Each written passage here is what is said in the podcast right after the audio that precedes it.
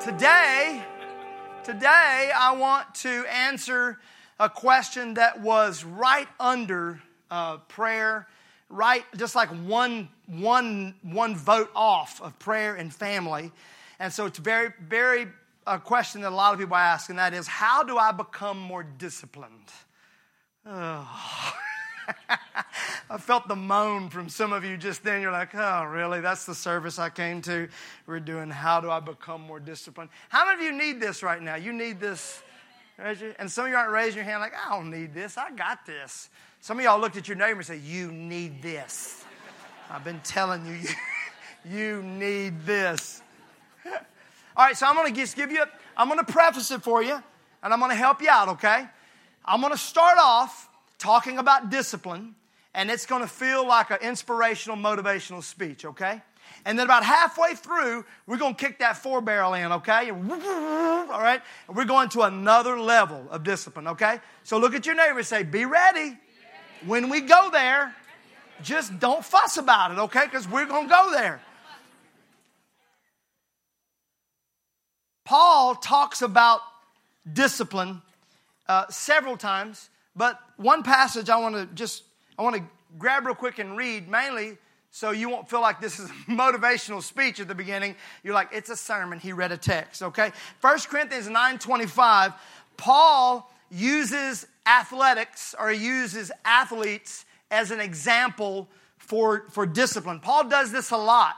He uses athletics several times throughout the Bible. I don't know why. Maybe he wasn't real athletic. Y'all know, you ever notice people that are really involved in athletes sometimes ain't athletic at all? Like y'all crazy about it, fussing about it. Like, bro, you couldn't even throw a football. Why are you fussing about how he threw it? Okay, so just be quiet. Maybe, I don't know, maybe that was Paul's deal. Maybe, I don't know what it was, but he uses this a lot. 1 Corinthians 9.25, look at this. All athletes are disciplined. Everybody say disciplined in their training, that word discipline is also translated temperate. Uh, it's trans in all things like they, they they know how to just discipline themselves in their training. They do it to win a prize that will fade away, but we do it for an eternal prize. Everybody say discipline. A couple things that stand out here. First of all, their discipline has a desired outcome. So those of you that need discipline in your life, start there. Start by setting a goal of a desired outcome. Like, this is what I want to see, right? And some people just like, you try to get discipline, but it doesn't work, it doesn't last. And most of the time, because there was no desired outcome out there. You're not, you're not reaching for anything. You're just trying to be mean to yourself in the morning when you don't wake up, right? Or when you eat too much. Get a desired outcome. The scripture says they do it for a prize. There's something that they're reaching for. They want to they want to attain that. They want to see that. So while you're taking notes, I want you to write this down. To be disciplined, we must be future focused. To be disciplined, we must be future focused. And let me explain what that means. Your discipline, my discipline, can never be about right here, right now. It can't be right here. And here's the reason because right now, as I'm speaking to you, I want to eat. I'm telling you right now, I'm already planning where we're going when this service is over. And I was doing it at the 9 a.m. service too. And I don't want to just eat, I want to eat what I want because it's Sunday, all right? And this is a cheat day.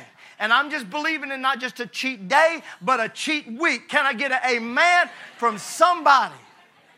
I may need you a cheat month. I need a month or a couple years of cheating. You can't be right here, right now, okay? It can't be this because right here, right now, I don't want to work out. I don't want to save money. At this moment, I want to buy what I want to buy. Right? So it can't be present discipline because it doesn't last. Let me help, let me take it another level. It also can't be focused to the past. And that's what we do a lot. We in this moment, you want to do better, and you go back and go, man, I want to do better because of that. Because of that mistake I made. Because of what they said about me when they cut me from the team. Because of how she broke up with me. I'm gonna, I'm gonna show her, show them. This is something we talk about a lot. When you focus your discipline to the past, you become a driven person. And driven people run over things, run through things. They most of the time they're doing it out of hurt and out of bitterness. Can I hear uh huh from somebody? Right? That's what a driven person. So if you ever hear somebody say that's a driven man, be careful, all right? Because they'll drive right over you, okay, to get where they want. What I say we need to be is instead of past focused, future focused, and instead of being driven, we're being drawn. So there's something out there that I want to attain, that I want to see. I want to have a better relationship. I want to be out of debt, right? I want to move up in my career. I want to have an incredible marriage and, and a relationship. I, I want my kids to, you get what I'm talking about, right? So just apply that to your life. And so it makes living in the present a little easier because you're looking to the future for what you want to see. Discipline must be future focused. Discipline is this it is deciding today what you want tomorrow. That's what discipline really is. And then, when it happens, remembering that feeling for the future. Let me explain that. Kristen's so good at this. She's been so very good in, in my life about this uh, because I'm hard on myself. I'm hard on my preaching. I'm hard on my leadership. I'm, I, am always critiquing, and I can we can better. What can we do? And then then sometimes because of that, it just you know that just spirals out of control really really really quick. And and then there'll be those moments that something will click, and I'll go, man, yes. And she will say to me, remember that feeling. That feeling you just felt right there. Remember that feeling. Now, I joke around here a lot that I don't like working out. I like eating, you know, I just don't like it. Well, it was, a, it was about a month or so ago. I was on the phone with Evan. Evan is in college, and, and uh, Evan is very health conscious. And, and uh, I was on the phone with him, and I said, Man, I'm, I, I, I got to get in shape. He said, Oh, you are. And I said, What? He said, Oh, this summer you are getting in shape. Boy? And I said, Oh, okay, buddy. He said, No, I'm telling you right now, when I come home, we, we hit in the gym. We're going to get in shape. Y'all, we have been in the gym every single day since that boy got home, just wearing it out. So the other day, my favorite part of the workout, stop treadmill. Mm. I love to ride that thing back. You know what I'm saying? You better make sure you're on cool down though, because you're about eight and you hit that thing. Just put that thing down, roll back, plop like that. I landed like this, and I stopped for a moment, and I remember that feeling. Oh, yeah. I like that feeling. I hated it before. Fussed all the way in, maybe a little cussing, all the way in, like upset, angry. Now, good. And so what I did, remember that feeling? And then the next day, when I didn't want to work out again, I went back to that feeling. So look at your neighbor and say, Remember that feeling. When you don't eat that thing that you want to eat, yeah? When you do that thing that you didn't want to do, how about this? I had a guy the other day tell me, he said, Man, I had an opportunity to give towards somebody. I wanted to give, somebody needed something, I gave. And he goes, Man, I had the greatest feeling in my life and he said, I just felt, he said, I was kind of selfish. I just want to give again, you know? The Bible says it's more blessed to give than to receive. So remember that feeling when you give and that wave of warmth comes over you. The next time you feel greedy, the next time you feel stingy, go back to that moment and go, How did that feel? When you and your wife are getting along, you know what I'm saying? And everything's going well, remember that feeling. When your kids are obeying you. Well, I want to get into that one. That was last week, I think. Discipline is deciding the future that you want and making choices today with tomorrow in mind. Deciding the future that you want and then making choices today with tomorrow in mind. This is your health, this is your wealth, this is your relationships, this is your career, this is everything.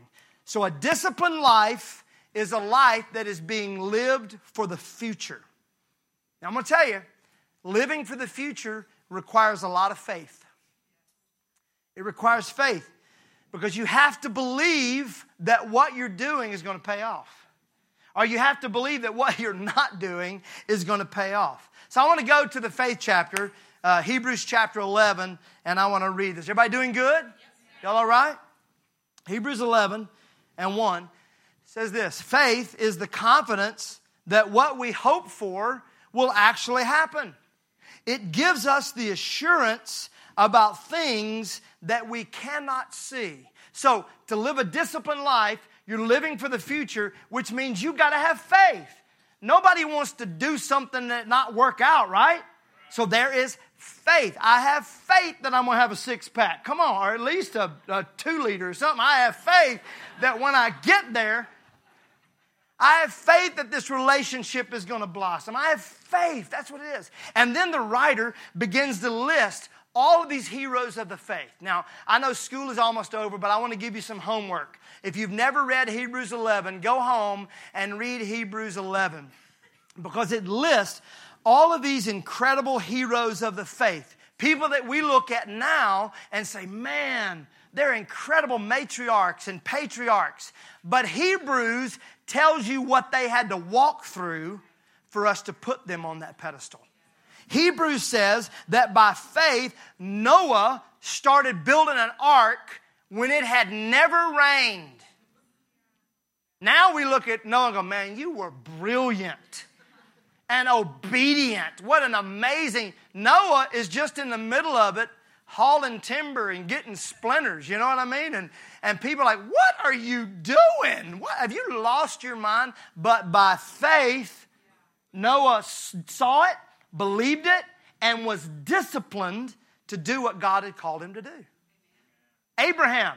Abraham, I want you to leave the land that you're used to, and I want you just to start walking. Where am I going? You're going to know when you get there. That requires faith to leave everything. And every step was a disciplined step, but it was based on a faith in the future. And then the writer says, Look, I love when the writers just get honest. He said, Look, I don't even have time to write everything out. I'm going to tell you, I've run, I've run out of time. My hand is cramping up. I can't write enough about all of the stories of the people, those that saw the dead raised, those that were cut in half, those that, he goes on and on and on and on. And then he takes you from chapter 11 of Hebrews and he morphs you right into Hebrews chapter 12 and verse 1, where it says this Therefore, since we are surrounded by such a huge crowd of witnesses to this life of faith, let us strip off every weight that slows us down, especially the, the sin that so easily trips us up, and let us run with endurance the race. Here we go, athletics again. Let us run with endurance the race that He has set before us. How do we do it? How many want to know how? The rest of y'all good? Y'all all right? How many want to know how? Here's how. We do this, see, I told y'all, we do this by keeping our eyes on Jesus the champion. Ah, I love that. Another athletic reference. The champion who initiates and perfects our faith. Because of the joy waiting on him, he endured the cross, disregarding its shame. Now he is seated in the place of honor beside God's throne. I love this. Keep your eyes on Jesus. He's the champion. He's already finished the race. Figure out how he did it and do it that way. How did he do it? Just like we talked about, future focused. For the joy that was waiting him, he was able to walk through the torment and the torture of the cross because he could look ahead. So I don't know what you're walking through, but this is how Jesus would tell you to walk through it.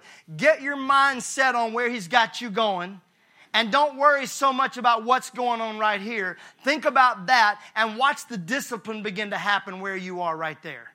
The writer goes on to say, you know, if Jesus did this, you have not even shed your blood.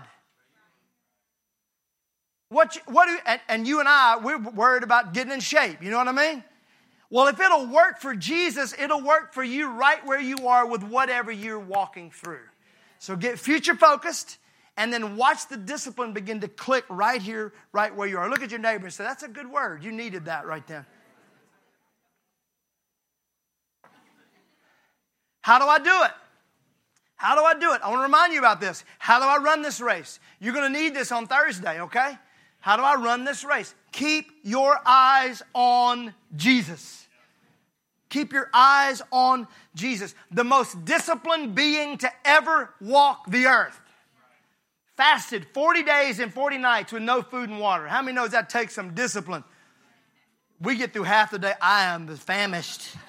I'm getting faint. I'm about to pass out. And not only that, was tempted by the devil himself.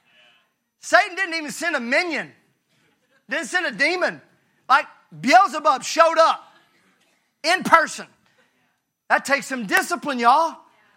And this one probably even worse than all of those. When he was at his trial and being accused, kept his mouth shut. How many y'all know that's maybe harder than facing the devil head on? Raise your hand. When you hear that, oh, just quiet. Just go. Mm. Y'all, I wasn't, that wasn't Kristen right there, okay? Some of y'all like, that's Kristen. Kristen, yeah, yeah, yeah. No, that's me in this relationship, okay? I'm the yeah, yeah, yeah, yeah. Keep your mouth shut. That's it. So when you go to work tomorrow and that person that's always, just mm-hmm, right here, just discipline right here, okay? That's what it takes. It's just, he's the most disciplined person. So how did he do it? Now we're getting ready. We're going to take discipline to the next level. Y'all ready? I told y'all it was coming. All right, here we go. About to take discipline to the next level. How do I get really disciplined in my life? Keep your eyes on Jesus, follow what he did, which in turn makes you a disciple. Oh, wait, Doc, I didn't know. Disciple and discipline, they go together. Yes. Yes. To be a disciple of Jesus Christ means that you have been disciplined in His way. You're walking like He walks. You're talking like He talks. You're living like He lives. So let's find out how he lives really fast. Luke chapter 2 says this, all right? We want to grow like Jesus, we want to mature like Jesus. Then let's look at how he grew and how he matured. Luke 2 and verse 49, before we read it, let me set it up. Uh, Mary and Joseph and Jesus have gone to Jerusalem. They've gone there for the feast. There's a lot of stuff going on. And Mary and Joseph are now they're heading back home. And, and they just, they, like Jesus, they thought Jesus was his friend, you know, like, I'm going over here. Okay, go over there. We'll see you in a couple days, you know. And they're walking, and all of a sudden they think, we can't, where's Jesus? They can't find him looking for him. Where, where, did he go? Went up to his friends. Is Jesus with you? No. He said, Well, I thought he was here. No, he's a preteen. Y'all have any preteen parents? Y'all know what I'm talking about? I tell the boys all the time details matter, boys, okay? I need to know where, when, all those kind of things, all right? They can't find him. They're trying to figure out where he is. So, all of you parents that deal with teenager stuff, just remember Mary and Joseph dealt with it too, okay? They got through it, all right? So, where are you? So, finally, somebody says, Well, the last place we were at was at the temple. Let's show back up. So, they show back up to the temple. And there's Jesus. And Mary is just upset. Where have you been? You gritted teeth, you know what I mean? Where you been? We're doing Life 360. We couldn't find you anywhere. You were find my iPhone nowhere. I can't find you anywhere. And Jesus says this in verse 49. He said, Why are you searching for me? He asked. Didn't you know I had to be in my father's house? All right, let's go. You ready? So, how do I live a life like Jesus lived? Number one, he had a love for the house of God. He had a love for the house of God. Matter of fact, in his ministry, it said it was his custom to go to the tabernacle. Shows up at the tabernacle. This is Jesus, y'all. If anybody like could skip church, he could, you know. I know what y'all are going to say, okay? I wrote it, all right? So, but didn't. Shows up. Shows back up. It was his custom to be in the house of God. That's where he was. So he loved the house of God. Look at this. Uh, what, what, scripture we use a lot around here. Those who are planted in the house of the Lord shall flourish in the courts of our God. Planted. There's something about being planted and committed to the house of God, hearing the word of God. You want, we're talking about being disciplined, okay? Being a disciple, hearing the word of God, serving in the house of God, giving to the house of God. And maybe more important than any of these is being around the people of God. Being around the people of God, other people that are trying to be discipled just like you, that are being disciplined just like you. Look at Psalms chapter 1. Oh, the joys of those who do not follow the advice of the wicked, or stand around with sinners, or join in with mockers. But they delight in the law of the Lord, meditating on it day and night. They are like trees planted along the riverbank, bearing fruit each season. Their leaves never wither, and they prosper in all they do. How many want that kind of life? You know how you get that kind of life? Hang out with good people. I don't know why my life is in shambles. Have you looked at your company you're keeping? I want a show of hands, especially from you grown ups. How many of you, the worst choice you ever made in your life involved somebody else? Raise your hand. There was somebody else there, right? How many of you, the best choices you've ever made in your life was somebody else was there helping you? It's the way it is. Who you're around impacts what you do and what you become. The best place. Now, look, we ain't all perfect. Some of us are, most of us, all of us are messed up. Hey, Okay? There are hypocrites sitting next door to you, right now, next to you. Hypocrites, people that are going to hurt you and disappoint you. But for the most part, we're all going toward the same goal, right? And some of you right now, I've been hurt by church and I'm never going back. And yet, they get your order wrong at Starbucks and you show right back up the next day. Doctor doesn't get the diagnosis right, you don't quit going to them. But church, for some reason, I've been hurt by church. No, you ain't been hurt by church. You've been hurt by people. And people hurt you on your job and at your school. And can I get a amen? right? I'll make that all about church. Jesus loved the house of God. Who are you hanging with? Who are you accountable to? Who is in your world that can look at you and say, that's a bad choice? Look at me. You don't just need friends that will fight for you when you're in trouble. You need friends that will fight you when you're getting in trouble. Mm, that wasn't even my notes, but that was good. Let's write a book on that one, Ron. You see what I mean? How many know what I'm talking about? You need somebody will look at you and say, This is dumb. You're dumb. Don't do this. All right, let me move on. Y'all didn't like that. Okay. Verse 51. Remember, how did Jesus live? He loved the house of God. Secondly, and then, verse 51, then he went to Nazareth with them and was obedient to them. Jesus loved the house of God and Jesus was submitted. So, where have you been? He goes, Mom, didn't you know I'd be right here? And then he leaves that moment. And instead of having an attitude like I told y'all, he was submitted to them. Let me ask you something. Who are you submitted to? Who in your world are you submitted to? Who is that person that can look at you and go, don't do that? And you will shut it down. If you don't have that person in your life, you better fight with everything you have to have that person, especially if you are not self disciplined. You need someone in your world that will go, no, no, yes, yes. Why do you think personal trainers are so valuable right now? I can YouTube the exercise, okay? I don't need that. I need somebody like Evan's gonna say, get up, let's go to the gym. Come on, let's make it happen. You need someone in your life like that, whether it's a spouse or a parent or, a, or an employer or a pastor. We need a pastor. Let me just tell you right now, I am a pastor, but I have pastors in my life that look at me and say, no, no, no, don't do that. That's a bad choice. Most of the time, they don't have to tell me that because I'm already asking them. Hey, what do you think about this? Hey, what do you? I can't tell you the times that we hear people saying, Hey, I'm going to go do something like this and pray for me. Like, wait, if you'd have told us before, we wouldn't have had to pray for you because it's a dumb idea, okay? We'd have said, Don't do that. We need people in our life that can look at us and say, Don't do that, do that, all right? Matter of fact, Paul told Timothy, he said, When you preach, you need to correct, rebuke, and encourage. You need to be in a church, doesn't have to be this one, but you need to be in a church that you don't just have a church and you don't just have a preacher, but you have a pastor. I'm gonna say it again. You don't just need a church. You don't just need a preacher. You need a pastor. Maybe it ain't me, but find you one somewhere that when they're preaching the Word of God, every once in a while you can go, ooh, ow, wow, woo, that's smarted. But then you take it the next, you take it the next day and you walk it out. Discipline means being disciplined. How many of y'all have kids that are disciplined and yet you never disciplined them? No. Disciplined kids have been disciplined. They've had timeouts. Some have had little swats. I grew up when they had switches. You know what I'm saying?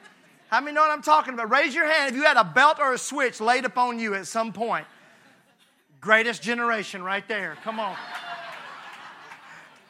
The worst was when my daddy would say, Go pick your own switch, son. How many ever had that? Go pick your own switch. I'd come back one about that big with leaves all over it. Just get that drag. One time he made the mistake, he said, Go pick a switch for your sister. Oh, yeah. Let's go. I found one, Daddy.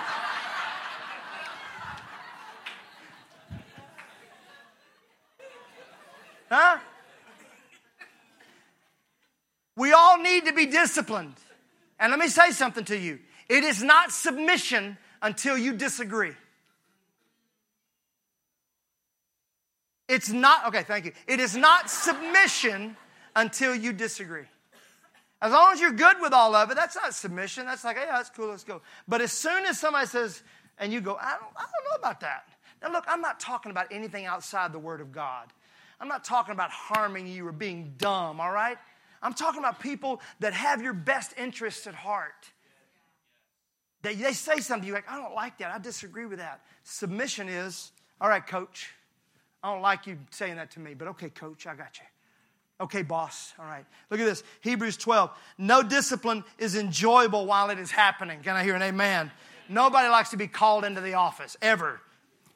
Uh, John Werner, would you please come to the principal's office? Nobody likes that. Just all awkward. or the boss with the two finger. Let's go. Come on. Come here. Nobody likes that at all. It's painful, but afterward, there will be a peaceful harvest. There's that word again harvest. Planted Remember, planted in the house of God, flourishing. Those that hang around with good people are planted by the river and they're, they're flourishing. Those that, that make it through the discipline, there is a peaceful harvest of right living for those who are trained this way. So submission equals abundance. The next verse, Luke 2.52. And Jesus grew. Everybody say, Jesus grew. This is the result of discipleship. This is the result of discipline. Braxton, the fact that I see you working so hard at being a better basketball player when you're already a great basketball player. Well, then the growth happens out of that. Your shot gets better, you're able to finish stronger, right? You expect that kind of growth when you when you're moving towards something, right? But for some reason in our walk with God, we just feel like it's okay when we're just ranked sinners and then we go, I give my heart to you, Lord. And we're saved now. And it's okay for us to live 7, 14 years, uh, just right there. You wouldn't let that happen to anything else in your world. Being a disciple of Jesus Christ means you grow. You grow. You know the word better. And the more you walk with Him, you should get cleaner. You should get freer. Come on, y'all, right? You should get stronger.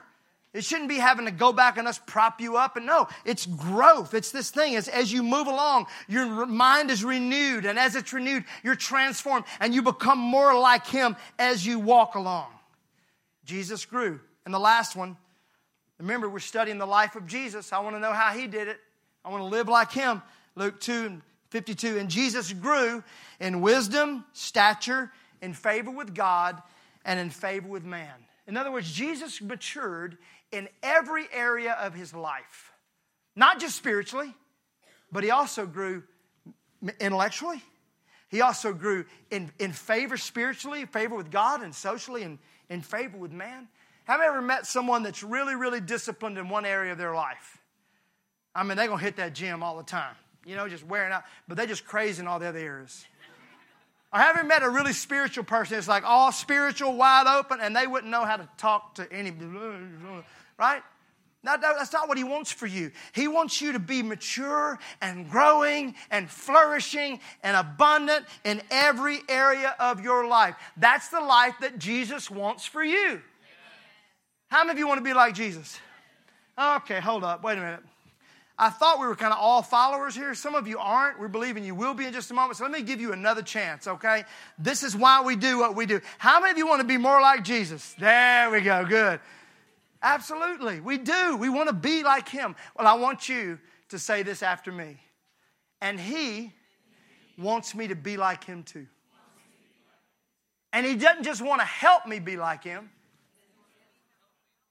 Uh, he doesn't want, let me just start over. That was just uh, awful. Let me read it verbatim. Jesus wants us to be like him, but he doesn't just want us to be like him, he wants to help us be like him. I think sometimes we have this concept of Jesus that he's like way out in front, like just booking it, and we're like, I gotta catch him, I gotta get to him. And you get close to him and he puts a juke on us, you know, like, like almost, you almost got me, didn't quite get me. No, it's not what he wants. How many ever felt that way and you walk with the Lord? Like, almost got him over there. No, he wants you to catch him. He even slows down a little bit. Come on.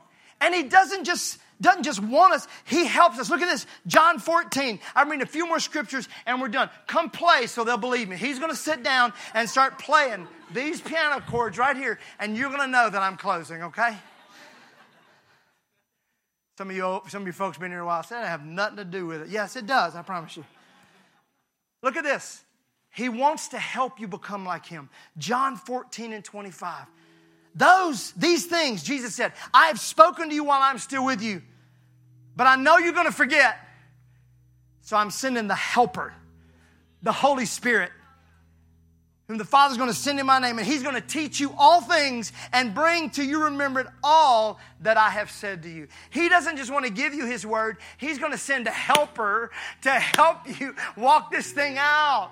The Holy Spirit in your life is there to assist and advocate and help and encourage. When you wake up in the morning, you're like, I don't feel like a child of God. That's when inside of you, He starts going, Oh, yes, you are. Holy Spirit. Galatians 5. So I say, let the Holy Spirit guide your lives, and then you won't be doing what your sinful nature craves. Remember, we talk about discipline. The sinful nature wants to do evil, which is just the opposite of what the Spirit wants. And the Spirit gives us desires that are opposite of what the sinful nature wants. These two forces are constantly fighting each other, so you are not free to carry out your good intentions. How many feel that going on? You want to do good, you can't do good. But then watch what Paul says in verse 22 But the Holy Spirit produces this kind of fruit in your lives love, joy, peace, patience, kindness, goodness, faithfulness, gentleness, and. Wait, what? Hold up. So, the Holy Spirit produces self control?